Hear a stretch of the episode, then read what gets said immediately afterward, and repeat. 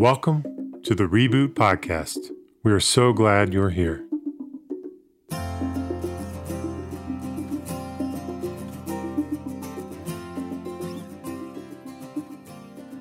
Hey, everybody. Andy Crissinger here. I'm the director of coaching at Reboot, and we're here with another podcast extra. Today, I have Jerry with me. Hey, Jerry. Hey there. How are you?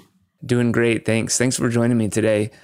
We wanted to talk today about a topic that seems to have been coming up more and more in our conversations with clients. A couple of our coaches have noted this, and we thought this would be a great topic to explore today. It's the topic of doing planning together as a leadership team. And we were thinking about even the term collective planning to emphasize the fact that when leadership teams come together to plan, and that might be at the beginning of a year to set yearly objectives, it might be to set quarterly objectives and priorities. It might look like uh, a conversation readdressing strategy for a business. Anytime uh, a team, a leadership team, comes together to do planning, we wanted to take a look at what are some of the best practices that we've observed and some of the pitfalls that we've seen our clients fall into when they're trying to do this well. And so this might be a bit of a meandering conversation. We're going to see where it takes us. But Jerry, maybe we can just get started with this this question of uh, pitfalls when you've worked with clients in the past and they've said, "Hey, Jerry, I, have got this, I've got this meeting or this offsite coming up with my executive team, and we really need to emerge. I'd really love for us to emerge with a coherent plan for this next quarter or this next year." What are some of the things that you start thinking about in helping that client be set up for success heading into those conversations? Well, you know, in some ways, my response is going to be typical reboot in the sense that the thing that I get curious about more often than not, like you just, you know, imitated a client asking, What's my plan? How do I do this? Yep. And what I, I often speak to, and I know you experience this as well, is that when a group, when a team moves too quickly to the structure, mm. and it more often than not is a signal of a kind of underlying insecurity and anxiety mm-hmm. that may, in fact, be uh, uh, evidence of a lack of trust amongst mm-hmm. the team. Mm-hmm. So, what do I mean? It's like when a, a client comes to us and says, I'd like to do coaching and I'd like you to tell me how to hire people, how to fire people, how to do this, how to, how, how, how, how. And there's so much emphasis on the process of the planning mm-hmm. that they lose sight of the core uh, structures that are necessary for successful planning endeavor, regardless of the methodology. Right. Yep. Right. So think about, you know, think about something as simple as what we do with a red, yellow, green check-in. Mm-hmm. And I often joke when I teach red, yellow, green check in, which is that moment of sort of checking in before a group endeavors to do anything. I often joke imagine trying to do your whole planning session and three people in the room are in the red. Mm-hmm. Right. And everybody laughs because they've been there and they've done that. Mm-hmm. So I would argue that the planning process actually begins before the planning process. It begins yeah. in really understanding how well functioning is that team, how well functioning is that structure. Does that align with your experience? Absolutely. I mean, as you were talking, I was thinking about this concept that now seems to be pretty widely used in the coaching and facilitation sphere, which is the idea of containers. Mm-hmm. That we tend to uh, we, we tend to go right to content and not think about the quality or strength of the container.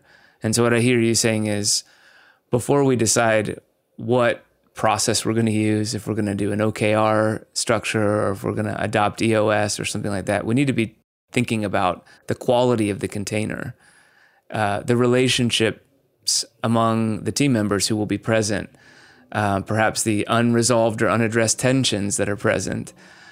How much do we trust one another? um, these sorts of things. Uh, need to be attended to. Yeah. And if I can add to that, I'd say, what's the desired outcome? Yeah. You know, oftentimes we use annual planning on a collective basis as the uh, basis for uh, budgeting. Mm-hmm. And so fall starts to roll around. People start to get anxious thinking about, you know, what are we supposed to do next year? How are we doing it? And all of that is a healthy, um, good experience. But if you go into that process, believing, for example, that the planning process itself is just performative and that in the end, the CEO by themselves are going to make all the decisions, mm. then you're going to have one planning experience, mm-hmm. regardless of whatever methodology you use. Um, or if you go in with a tremendous amount of, as you pointed out, unresolved conflict or a lack of trust, regardless of the methodology, you're going to end up with a mess. And in fact, the tensions associated with planning exacerbate the underlying dysfunctions within the organization. Mm, hmm Yep. Something that you just said got me thinking about. Maybe we can just go in a in a particular direction here. It got me thinking about clarity around constraints. You mentioned, mm. you know, the the idea of like let's say we're going to bring the team together and we're going to do, you know, quote unquote collective planning and this is going to be a collaborative process. Mm-hmm. But if the team feels like whatever we talk about here today kind of doesn't matter because the CEO is going to set the objectives and decide what they want to what they want to do coming out of this. Regardless of whether that's healthy or unhealthy, leadership dynamic, what is happening there is there is a set of constraints on that process that has not been clearly named and identified. That's right. That's and so we have a sh- sort of a charade that's playing out in the room, whether whether the participants know it or not. And I think that's one way that I've seen teams really get in their own way around this is they're they're just not in, not being clear with one another, or someone's not being clear about what the constraints are here. Yeah, there's there, there's uh, it can lead to what we often see as a kind of collective, individualistic sandbagging. Yeah, I mean, right? So the CEO sets a top-down directive of thirty percent growth and you know some sort of number. Mm-hmm. And then hands that off to the vice presidents or their leadership team. And then everybody starts overestimating what resources they actually need because they all know collectively they're going to be cut back. Mm-hmm. So then the CEO or the decision makers are handed this mess and then they're told okay now we have to go back and everybody has to cut their projections by 10% 15% 20% and it's all kind of a waste yep Whereas if you start off with, okay, what is it? What are the set of objectives that we're really striving for? What is the ideal op, you know, the optimal outcome we're going for? A bottoms up, you know, reality driven objective with with a constraint that's clear. You know, you'll relate to this. You know, CEO says, I want 40% profit margin on all of mm-hmm. our activity. That's it. Mm-hmm. Everything else in between is up to you, right? All of a sudden, there's enough constraint and it's yeah. set up in, in advance that the planning process isn't a waste of time. It's actually, it drives to a particular objective. Mm-hmm. Mm-hmm. What about a situation where, so we've been talking a little bit about hypotheticals that imagine the CEO coming in with a strong view of of of something, right? Mm-hmm. What uh, you know, a particular outcome that they're wanting to drive toward. Mm. What about the opposite? Um, I feel like I've seen this a few times with clients and client systems, and it's usually where you have a you have a, a, a senior leader, CEO, mm. who perhaps really really wants everyone else on that leadership team to be happy about the outcome of the plan and so then might sort of lean back a little bit in those conversations.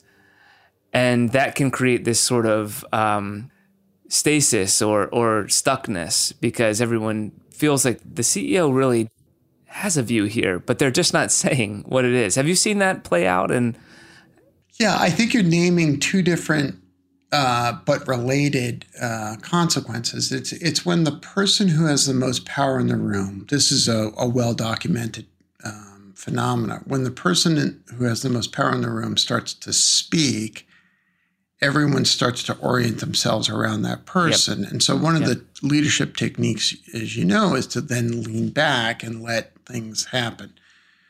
But that wasn't the full setup. The full setup, which made me laugh, was what happens when the leader just wants people to be happy? and, mm-hmm. and and my little radar antenna went up, and I said, uh, mm-hmm. "Is Andy talking about a conflict avoidant person?" Mm, yeah.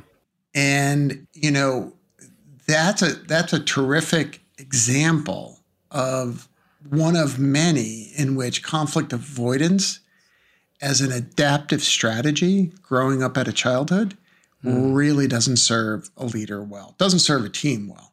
Mm-hmm. Right. And so let's reframe that because let's imagine, if you will, that one of our clients is a CEO and they're struggling with this right now. The way I might reframe that for a client is let's redefine happy mm-hmm. to organic and productive. Mm-hmm right? Okay, I didn't get everything I wanted. I'm the VP in this process. I didn't get everything I wanted, but I was respected. Mm-hmm. Uh, my objectives were clearly addressed. I was treated with res- with with respect. I, you know, um, and I can buy into the results, even the outcomes, mm-hmm. even if uh, all the things that I wanted to get didn't happen. Mm-hmm. Right? It, it, the, the, the point is that by avoiding the conflict or by, by focusing on the individual's happiness, you run the risk of having a mess of a process. Mm-hmm. Whereas by focusing on the healthy outcomes of a process, you may suffer the consequence of having an even higher functioning team where people are uh, putting aside their individual political agendas mm. mm-hmm. and you know subordinating those to the collective agenda which yep. if you think about it is probably even more important than the answers to the questions that you're driving for in the planning process to begin with Hmm. Could I get you to say that one more time? Because I think that's really important. Sure. If you are willing to be brave enough to mm. push up against, say, a your impulse for for conflict avoidance, mm-hmm. and to set aside making everybody happy and lean into the notion of making the process productive, the consequence may be not only do you have a good planning process, but you have a strengthened executive team mm-hmm. so that people at the end know that they didn't get everything that they thought they wanted, but that the whole benefited greater than me as an individual member of that team. Right. The result is right. a higher functioning team. You can use planning not to uh, exacerbate the tensions and conflicts within the team, but actually to make the team even stronger at the end of the yeah. process, regardless of the outcome. Yep. Okay, so that brings up a topic that I wanted to to ask you about, and uh, and let me see how to best set this up. Uh, I have had the privilege of facilitating lots of offsites with teams over the years. Some Hundreds. of them, yeah, some of them uh, have been uh, for the purpose of helping a team emerge with um, a, a, a, strategy they can all get behind and and then go actualize. Sometimes it's more related to these sorts of you know quarterly, yearly planning type mm. um, endeavors. But regardless, I feel like one of the patterns I've noticed in teams doing any kind of collective work, collaborative work that matters and that's comp- that's complex. Um, there is this there's this period of time and it might last an hour it might last an entire day it might last two days where it just feels like they're trying to walk through quicksand. Mm. and that sense of stuckness and should we do this? No or should we do that? And and sometimes it's because people disagree but often it's it's not because there's even you know it's not an advocacy war necessarily. Sometimes it's mm-hmm. just confusing should we do this? Should we do that? Or are we even talking about the right thing? And I have a I have a hunch or a or a theory that I wanted to check out with you. I feel like one of the qualities of a highly functioning leadership team is the ability to hang in there through those times and mm-hmm. stay at it until we find we find breakthrough mm-hmm. from that stuckness. And I don't necessarily have the the perfect you know solution for how to get there, but I but I have a general sense that it involves continuing to listen, continu- continuing to to speak with clarity, trying to hold one conversation at a time, mm. trying to to move toward the areas of misalignment as opposed to evading them or talking mm. around them. Mm. But I'm curious if one um, have you observed that phenomenon? And if so, what is your take on that? And then mm. secondarily, what are some things that you would say to a leader that doesn't have a professional facilitator there to help, but is mm. trying to to lead a team through that period of stuckness? Yeah, uh, I'll tell uh, a story about when that sort of happened to me. I, I was also facilitating a, a planning session like that. And one of the things I noticed, it was about middle of day two. And I noticed a phenomena that every time we got to that murky, quicksandy place, somebody would make a joke. Mm. And all of the tension would be alleviated. And then we would move on but we actually never made any decision. Yep. And there were like three major decisions that were just punted. And so by the third time this happened, I noted it. And the CEO puts his hands on his head. He goes, "Oh my God, that's what happens to, uh, on my fa- at my family when I was growing up every Sunday afternoon." It's like mm. the minute that something difficult was happening, somebody would make a joke and alleviate the tension. Right. I think that that one of the the things that I think can be really helpful is and and and first I would say yes, I've seen that phenomena a lot, and I had a little bit of uh, uh, queasiness because I have actually been in the executive seat in those meetings, and I mm. hate those moments. Mm-hmm. Right. But one of the things that I have found that can be really helpful is uh, you know you spoke before about setting up the container is the setup on this. And so mm-hmm.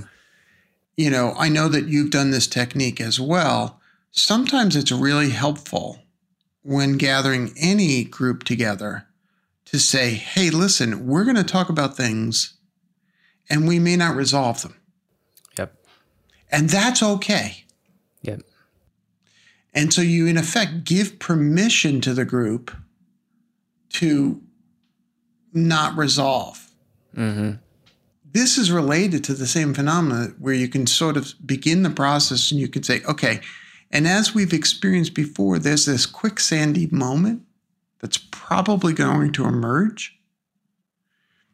And when it emerges, what I'd like us to do, whether I'm the facilitator or the leader in that group, what I'd like us to do is stick with it and perhaps put up on the board what our stated intentional values are mm-hmm. so that when we're stuck, we can get outside of the problem. Should we go left? Should we go right?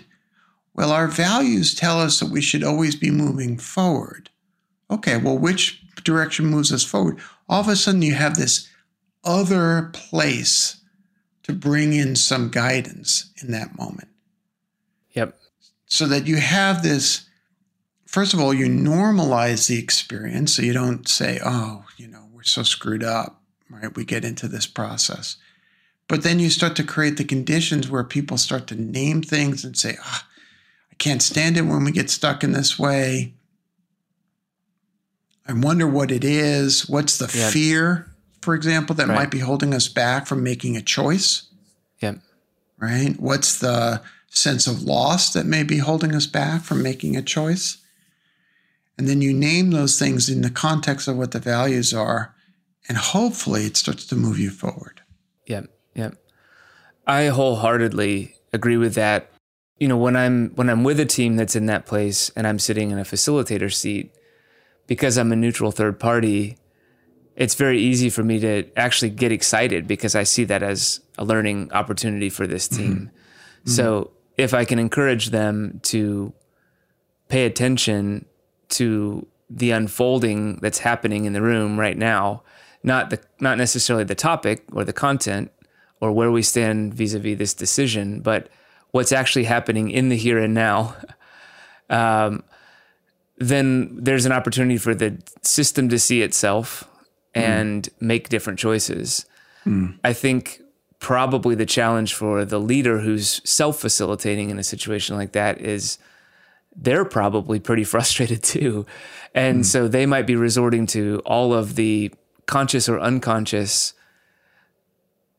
uh, approaches, tactics that they've learned to get unstuck, to help groups get unstuck. And that might be coercion, it might be evasion, it might be humor mm. to diffuse the tension, like you talked about. And so I think one of the things, I'm curious if you'd add to this, one of the things I would encourage a leader who's trying to tend to a container in the context of a planning conversation is actually to to begin to play with taking that that different facilitative stance, which is it, for a moment, I'm going to pause the role that I'm playing, which is to drive the action forward. And I'm mm. going to turn into a mirror for us. Mm. And I'm going to encourage us to see what's happening here. Hey, I'll just own I'm frustrated. This is mm. frustrating to me. I wonder if anyone else is feeling that. And I wonder what's going on right now. Mm. Yeah, I, I, agree. And I, I would encourage the person who's frustrated to get curious about that frustration in my experience, more often than not, it's a mask for the fear. And the mm. fear is we're going to go into the new year and we're not going to have a budget. Well, that's mm-hmm. not going to happen. Or we're going to go into the new year and we're not going to know what we're doing. Well, you can have the most beautifully written plan imaginable, and the team still doesn't know what they're doing. Right. Mm-hmm. Um, but the fear uh, leads one to overemphasize certain aspects and underemphasize other aspects. Mm-hmm. And so mm. when the frustration is showing up, if you can bear it, you then turn to the curiosity, as we often say, turn to wonder. Mm-hmm. In mm-hmm. that regard, you turn into curiosity and say, okay, what am I afraid of right now? Hmm. I'm afraid we're going to spend a day and a half and leave without making any decisions. Okay, is that likely? No decisions? All right. I'm not I'm afraid we won't make all of the decisions. All right. Well, what if you don't make 10% of the decisions? Is it terrible? Or can you come back? Is there a third day that's available? It's like these sorts of dialogue, which then encourage a kind of uh, healthier communication within the team. This is what mm-hmm. I meant before, you know, yep. when I said before, you can use this process to strengthen the bonds of the team and not just like doing trust falls, but really doing the work of communications within the team. Mm-hmm. You mentioned decisions there, and I wonder if this might be a good a good place for us to go next, and perhaps we can we can bring this we, this can round out at least th- this version of this conversation the the question of decision making mm. and as you know there are all sorts of decision making frameworks that are out there that have been uh, written about recently, DACI, RACI, a variety of others. Here's how you make decisions well inside of an organization. Here's how you bring uh, clarity to uh, a joint decision making process. Um, I think there's a lot of wisdom and and value in a lot of those frameworks that are out Oh, there. I agree. But I wonder if we were to sort of think um, maybe a level up from those specific frameworks, are there patterns that you've observed when you've been facilitating with a, an executive team, or even perhaps you know coaching one on one with a CEO who's struggling to do decision making well collectively at the at the executive or leadership team level? Um, are there patterns of challenge that you've observed that would be helpful for those listening to this uh, to hear and maybe reflect on in their own context? I, I think so. I, I think that, that in my experience, there's probably very broadly speaking two buckets of let's call it indecisiveness. Mm-hmm. Okay. Yeah. Um, whether it's at the individual level or at the group level.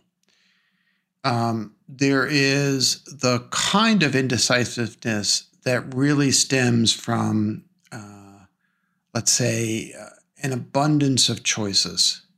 Mm-hmm. I don't know which way we should go because I don't know um, how the world is going to going to un- unfold, and that's really rooted in discomfort with uncertainty. The the other bucket is similarly rooted in a discomfort, but it's um, uh, it to me it, it it it manifests in that phrase of don't just sit there, do something. Mm-hmm. It's a kind of uh, overemphasis on decision and action in the belief that not taking an action is somehow disastrous, right? Mhm. And so, um, and and the result is it leads to a kind of indecision because then the then the feeling is, well, I can't make the wrong decision, and so there's a spinning going on. Mm. And I think if we talk about the latter for a second, I think that the work becomes um, part of that work that we might do with an individual coaching client, which is let's imagine the worst case scenario. Let's actually talk about the thing that you're so terrified is going to happen. Well, if I make the wrong decision about this product, then what's going to happen? Then what's going to happen? Then what's going to Can you handle that? No, I can't handle that. What at what point can you handle it?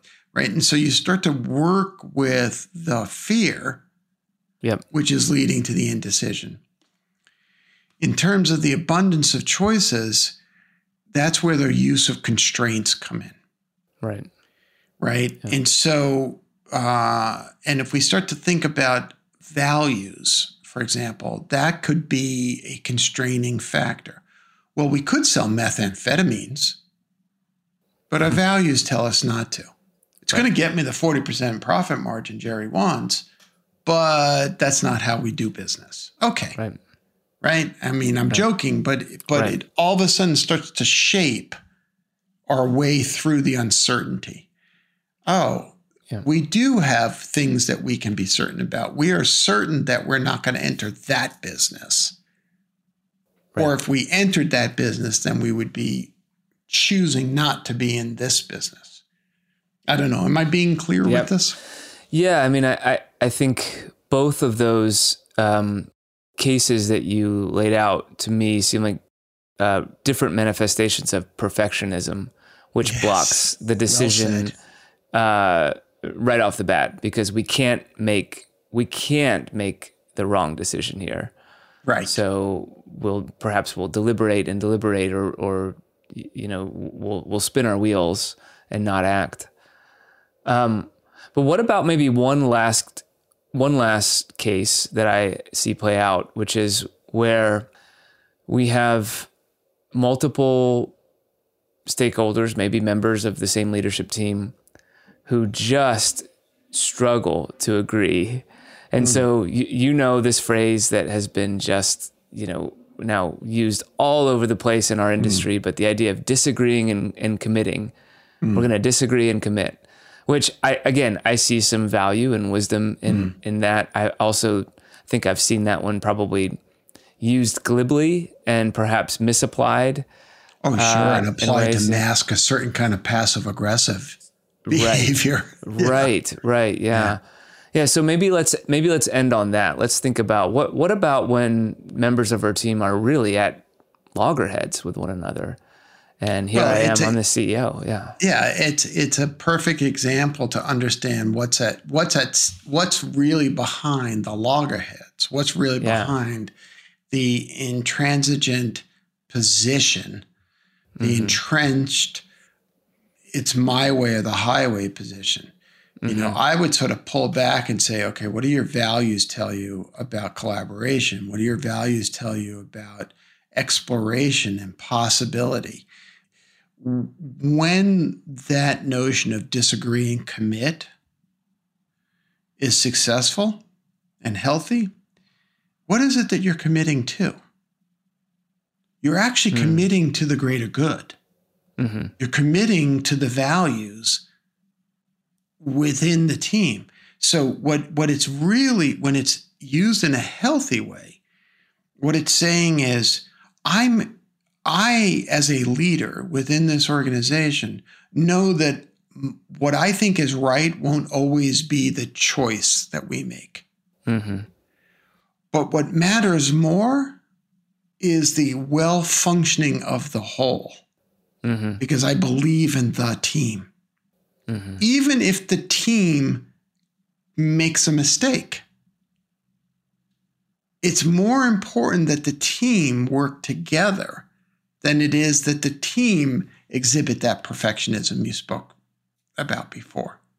Right. It's like yeah. what what what is more important? You know, I work with a lot of venture funds, for example, and uh, we're often talking about the internal operations and what they do. And I, what I say repeatedly to my clients is your fund is your most important portfolio company.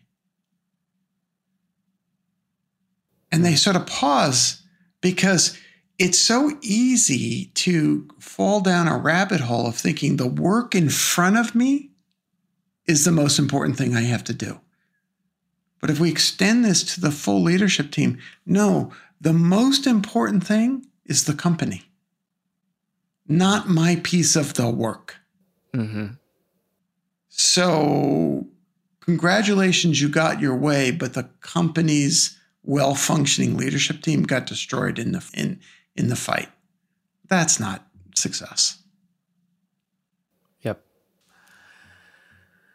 Yeah, I maybe just a slight add to that, and I 100% um, co-sign with everything you just shared.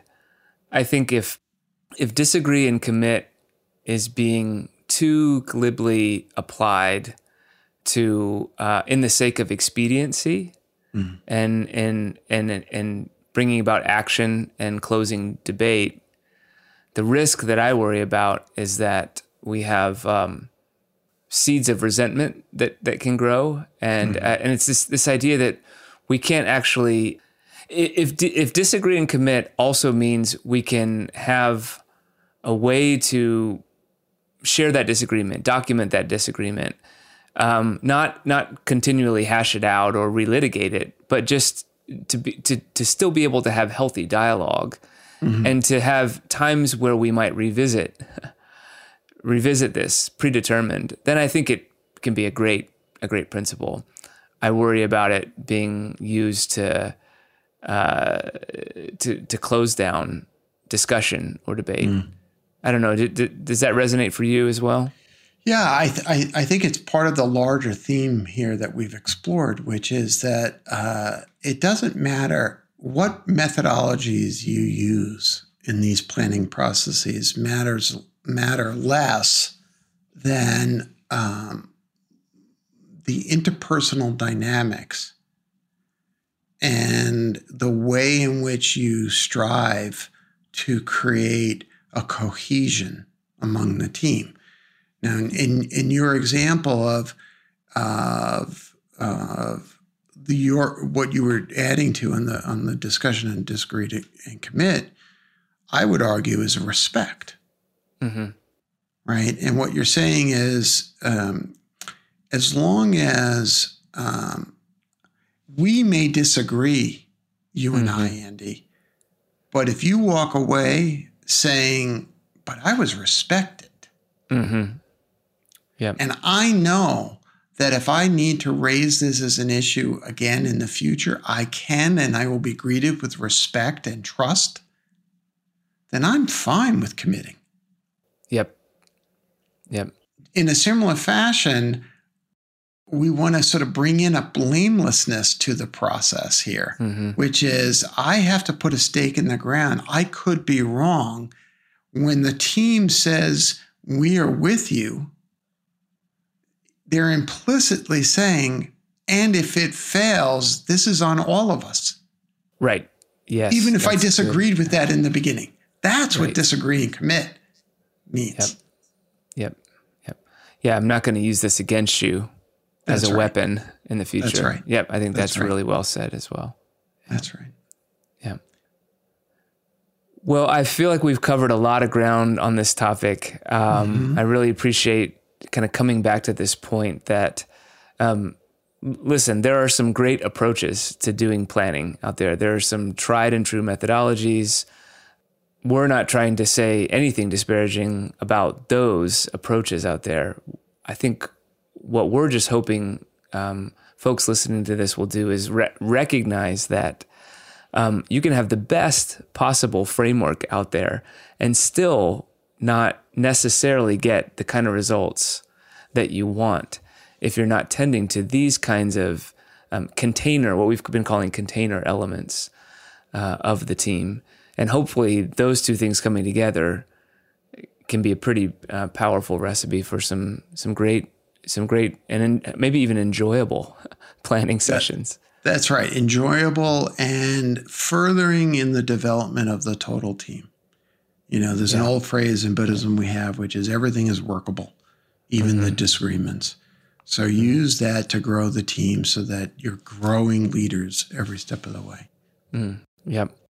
And it's not always fun, this process, but it sure can be Yeah. when, and even the difficult times, uh, if we're, if we're doing it in this way, it can be pretty invigorating to be a part of a team Yeah. that's moving through that process.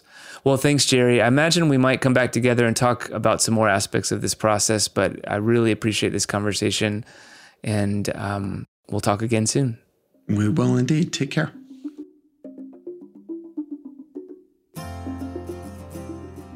If you enjoyed this episode, go to reboot.io slash podcast to listen to all five seasons of our podcast conversations. And leave us a review on iTunes. That's the best way for other people to find and enjoy the show just as you have done. And don't forget to join our mailing list at reboot.io slash sign up so you never miss an episode. Thank you for listening. How long till my soul gets it right?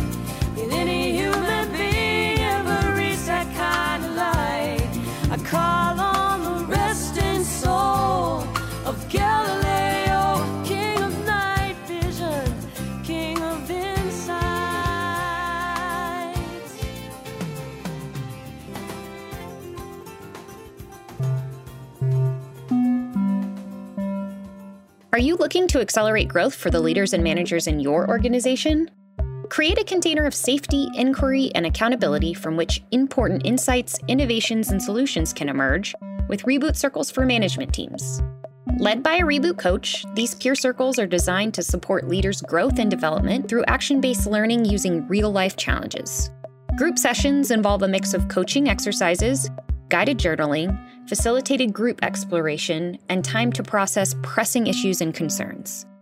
The facilitator holds the space, prompts the dialogue, and models the behavior of effective coaching. Circles for management teams enable rapid learning, teach fundamental coaching skills, and help build internal resiliency among teams so that your company can scale more efficiently. Learn more about how Reboot Circles for Management teams can support the professional development of leaders and managers in your organization at reboot.io slash circles for teams.